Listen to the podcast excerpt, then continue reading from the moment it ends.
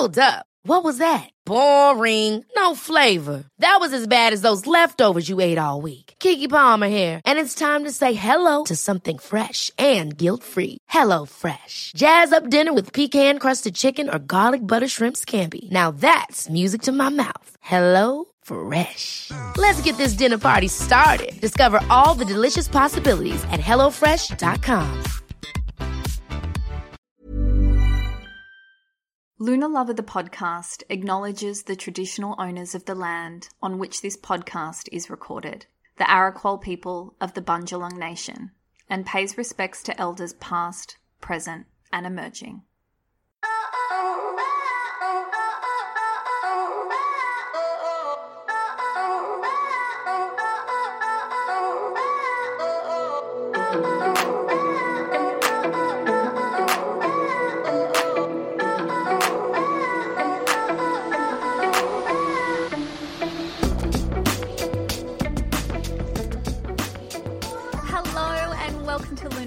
Podcast. I'm your host Jordana Levine, and I'm going to try and keep my energy up during this episode.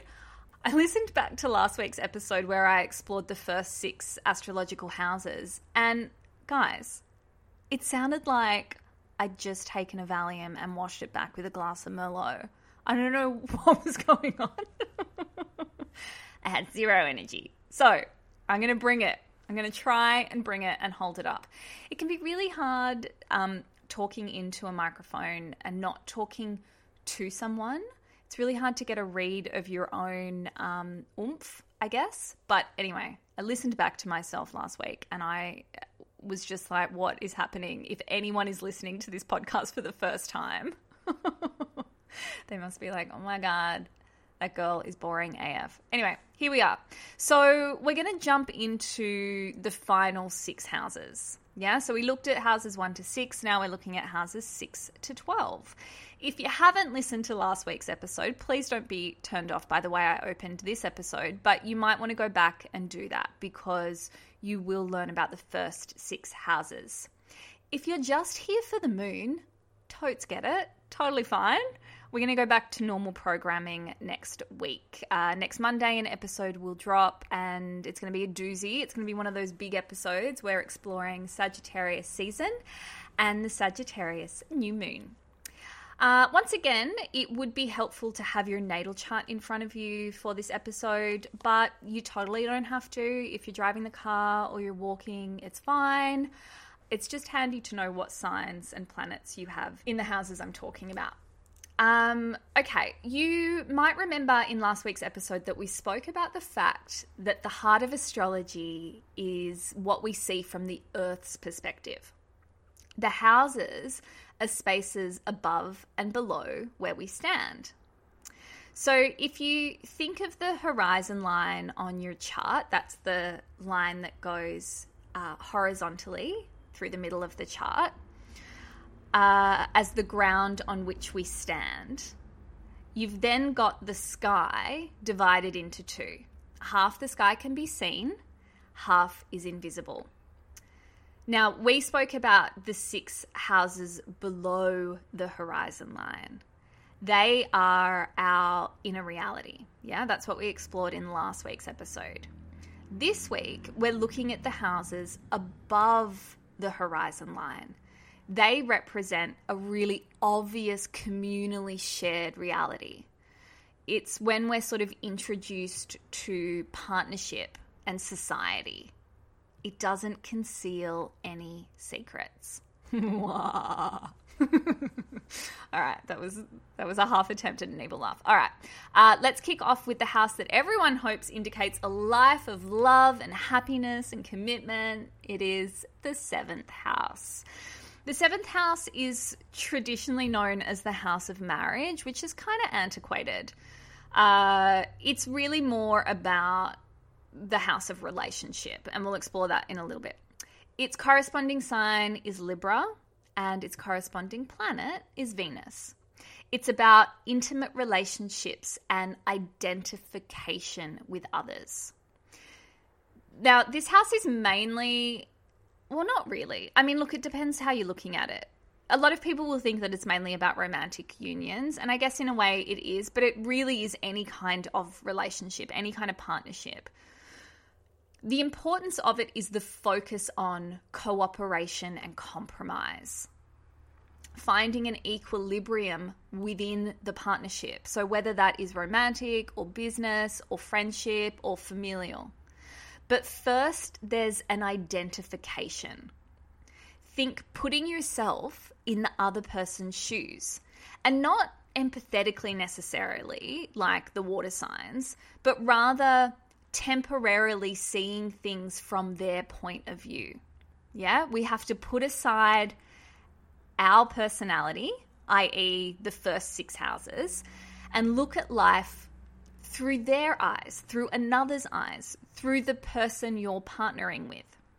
If we manage to do this, however, there is the danger that we won't get our independence back. We could become lost in the relationship. We blend so well that we lose our identity. Now, a successful journey through the seventh house is to find an equality between you and your partner. Yeah? No one is boss, no one holds the power. And this is where your planetary placements in the seventh house come into play. Well, actually, not just the planetary placements, but the signs as well. So, the planets and signs in the seventh house are what guide us. They can describe the type of person we are most likely to have success with in that phase of our lives. But more importantly, they describe the dimensions of our own character that must evolve in order to successfully navigate relationships. Make sense? All right. Uh, just a little reminder here. I did say it in the first episode about houses, but I'll say it again. You don't have to have planets in a house to activate that house. All 12 houses are activated in your chart. Look at the sign that falls within that house. Now, if you have two signs that fall in the house, look at the sign that falls on the cusp of that house. That'll be the line that begins that house if we're moving in an anti clockwise direction. All right, lots of information. Let's move on to the eighth house. This is where things get a little more intense. Eighth house is traditionally known as the house of death. Little bit dramatic. I prefer to refer to it as the house of transformation through merging. You guessed it, the corresponding sign is Scorpio, and the corresponding planet is Pluto, although some astrologers also say Mars, which kind of makes sense. So, this house is also about intensifying and merging within partnership. It works on three distinct levels emotional, psychological, and material. On an emotional and sexual level, it is Scorpio after all, its terrain is deep bonding within intimate relationships. On a psychological level, the eighth house is about integrating into the mind concepts of sex, death, and the taboo. And on a material level, it's about joint finances and possessions. In all these areas, the common denominator is a need for security and trust in yourself, a release of control, finding a sense of safety in situations beyond your personal control. So, if you remember, uh, when was it? Oh, we were talking about the eclipse, yeah, the nodal axis of Taurus Scorpio, and that nodal axis's theme axi, axis, axises, axises. What's the plural of axis? Quick. I don't have time to Google it. Um, it's security. Yeah. So that is a that is a huge theme of this house, and because it is uh, Scorpio and it is corresponding planet is Pluto, it's about releasing control. A successful navigation of the eighth is accepting the reality of feelings arising beyond the personality or going even deeper, beyond the explainable. Yeah? We absorb a bunch of feelings that we can't intellectualize. That's the eighth house. The ninth house is traditionally known as the house of long journeys over water. what does that mean? I have no idea what that means. It's better known as mind expanding through exploration. Yeah, or, or even like, yeah, the expansion of mind through experiential exploration. The corresponding sign is Sagittarius, and the corresponding planet is Jupiter. Now, I've become fascinated with this house. I don't know why. I think it's come up a lot lately in natal chart readings I've been doing. And I love it when it shows up prominently in someone's chart. The ninth house is all about broadening the mind through experience, i.e., interacting with life. It's the house where we develop our beliefs, where we quest for knowledge and the truth. It's the house of philosophy and laws. It's where we begin to look at things through a wider lens, taking in the bigger, broader picture. It's also the house where we form our opinions and where life becomes our greatest teacher. Uh, it's also the house of travel, religion, philosophy, different cultures, higher learning institutions, anything that broadens our knowledge.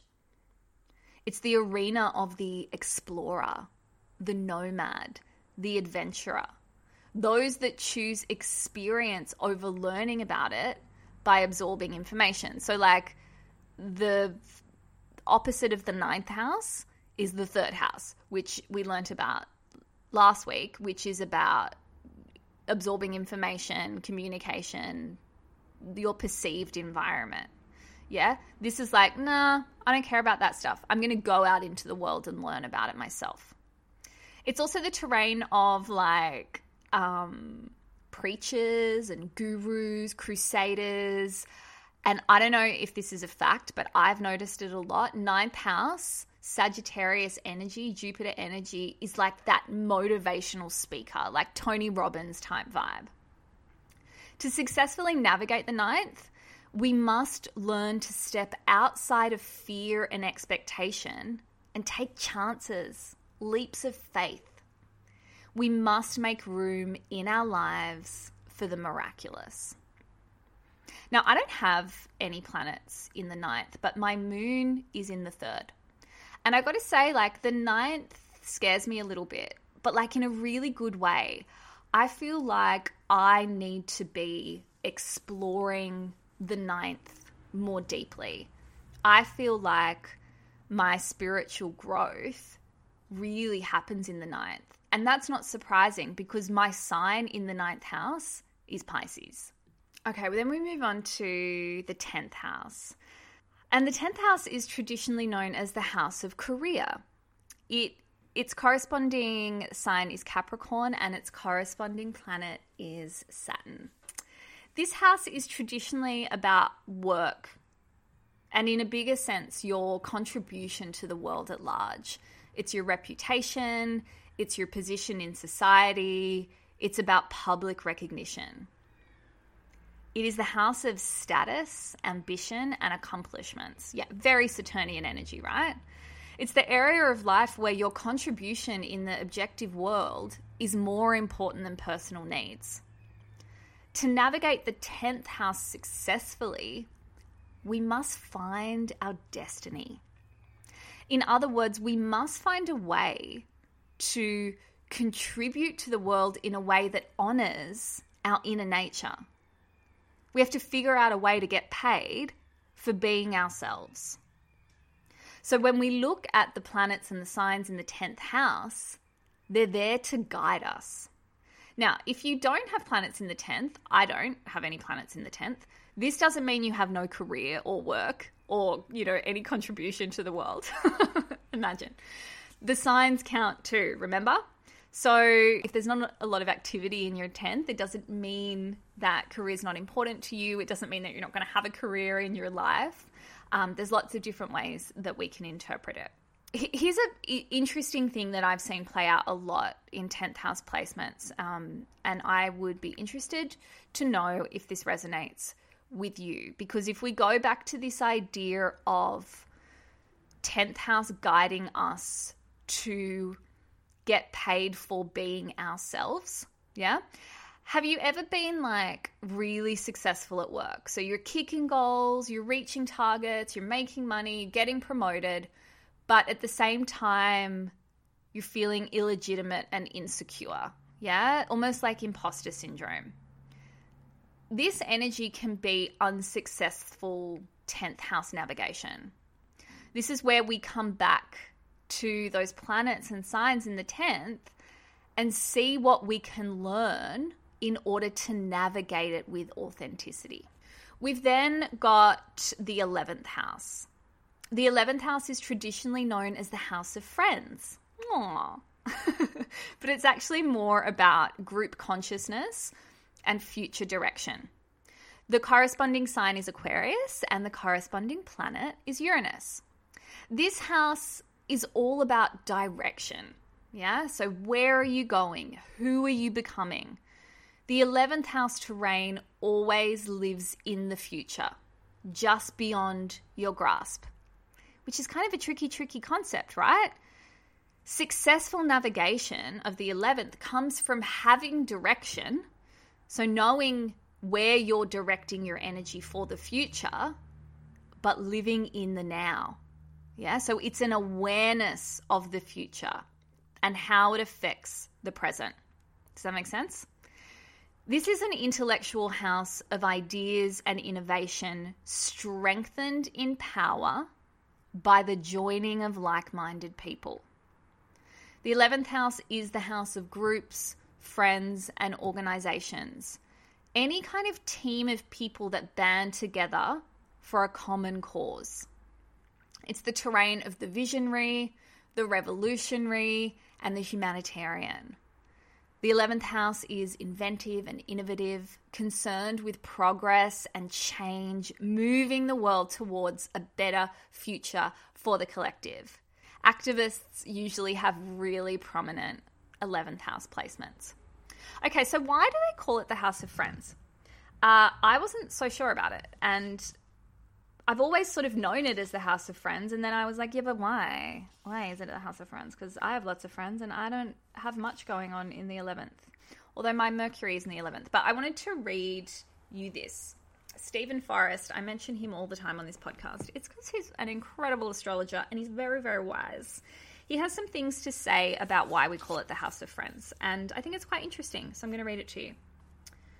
First, we must define the word friend. Friend, in this case, has little to do with real intimacy. For that kind of insight, we look to the seventh house, not the eleventh. What we see here is far more superficial we see only an ocean of familiar faces our associates, our peer group, our crowd. How do we choose those people? We choose them because they reflect our goals. If we aspire to being an artist, we seek out the company of artists. If we want to write, we're drawn to writers. If we want to become braver, we seek adventurers and daredevils. To find life's meaning, we associate with mystics and yogis and students of philosophy. By embodying the future we want for ourselves, those people help stabilize our own intentions. For us, they symbolize the future. And by interacting with them, our own aim is made more real to us. First comes the goal, then come the friends. Yeah? So maybe, maybe Steven Forrest is right, and that is why it's called the House of Friends. I'm sure he's right. He's very experienced. he's definitely right. All right. We are at the 12th house. Oh, the 12th house. It is a doozy of a house. Uh, let's see how I go explaining it. The 12th house is traditionally known as the House of Troubles. What? Yes, it is. And uh, not to make this about me, but I have my Sun, my Venus, my Chiron, and my North Node all in the 12th house. I am trouble. Better described, though, The 12th house is better described as the house of transcendence. Its corresponding sign is Pisces, and its corresponding planet is Neptune. So the 12th house is the unconscious. Yeah, it's the house of spirituality, of non attachment. It's where the ego dissolves completely and becomes part of a universal consciousness. The 12th house asks us to retreat from the real world for the sake of finding spirit. Here we understand life as bigger than our tiny egos. It is a tricky house to explain and also a tricky house to navigate. Yeah, so like I said, I got a lot of placements in the 12th and I still struggle to articulate it, which I guess is the whole point of the 12th. It's intangible, it has no form or intellect, it is without words or logic, it is free of identity, it's pure consciousness. Escape is a huge theme of the 12th, and it can be seen in two lights. An escape and avoidance from reality, where we seek numbness and distraction, or an escape from the ego, where we go inward to our inner reserve, a place of peace and stillness in order to find meaning. A classic 12th house failed navigation is addiction seeking to obliterate consciousness completely, yeah, numb out. If you have planets in the 12th, especially personal planets, things like meditation, spiritual anchor points, working on inner peace and avoiding escapism and numbness will be your greatest ally. Yeah? So for me, I have absolutely no addictive qualities whatsoever. I really don't. Um, and I don't seek numbness and distraction through things like alcohol or drugs or sex or anything like that. But I do have moments where I need to escape real what I feel like is a need to escape reality. And for me, I'll do that by watching a movie or, you know, um, binging on a show, like just to escape the world for a minute. And that's okay. Like I manage that, you know, I'm, I'm not addicted to it. I use that escape in a healthy way. But what I really need to do is a lot more meditation, like a lot more than I do already. Yeah. For me, that's a way to nourish and navigate that 12th house energy. Yeah. All right. So that's the 12 houses. What a bloody ride we've been on. Remember, if you don't have a planet in the house, it doesn't mean it's not relevant to you. The sign will tell you how you're likely to experience it. If you need someone to explain your natal chart to you in a really practical and digestible way, book in a session with me. I've got plenty of spots in December and January and, you know, onwards from there. Um, if you would like to book a session, you can click the link in the show notes of this episode or head to my website, jordanalevine.com or head to the Luna Lover Instagram account at Luna double underscore lover and click the link in the bio and you can book in a session there. I will see you next week for Sagittarius season and the Sagittarius new moon. Until then, I'm Jordana Levine, and you've been listening to Luna Lover, the podcast.